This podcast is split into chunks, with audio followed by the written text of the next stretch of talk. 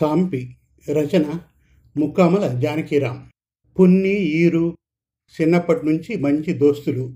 ఐదో తరగతి చదువుతుర్రు. పొద్దుకాల నుంచి చీకటయ్యే వరకు ఆడుకొని దూపైతే ఈరిగాడు పున్నిగాని ఇంటికి వెళ్ళిండు.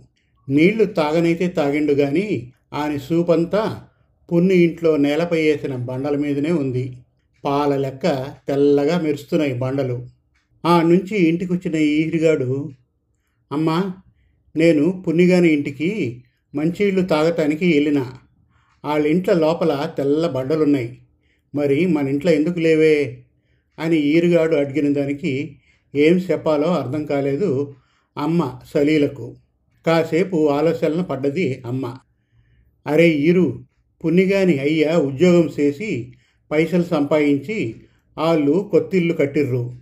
నీ అయ్యా నేను పొద్దతమానం పరిచేసినా మూడు పూటల తిండి లేదాయే. అయినా ఆ బండలెందుకు బిడ్డ?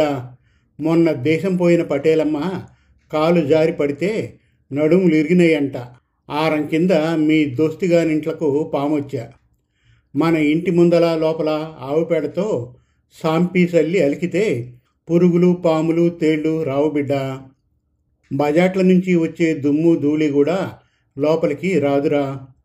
ఆవు పేడ ఆరోగ్యాన్ని పెంచడమే కాక ఆయుష్ని పెంచుతుందిరా మనకు జారి పడతాం అనే బూలే లేదు అని అమ్మ చెప్పంగానే సాంపి ఇంత గొప్పదా? అనుకొని కుషాలుగా ఆడుకుంటేందుకు బయటి కురికుండు ఈరిగాడు. శుభం. మరిన్ని చక్కటి తెలుగు కథల కోసం వెబ్ సిరీస్ కోసం కవితల కోసం మన తెలుగు కథలు డాట్ కామ్ ఎదురు చేయండి థ్యాంక్ యూ.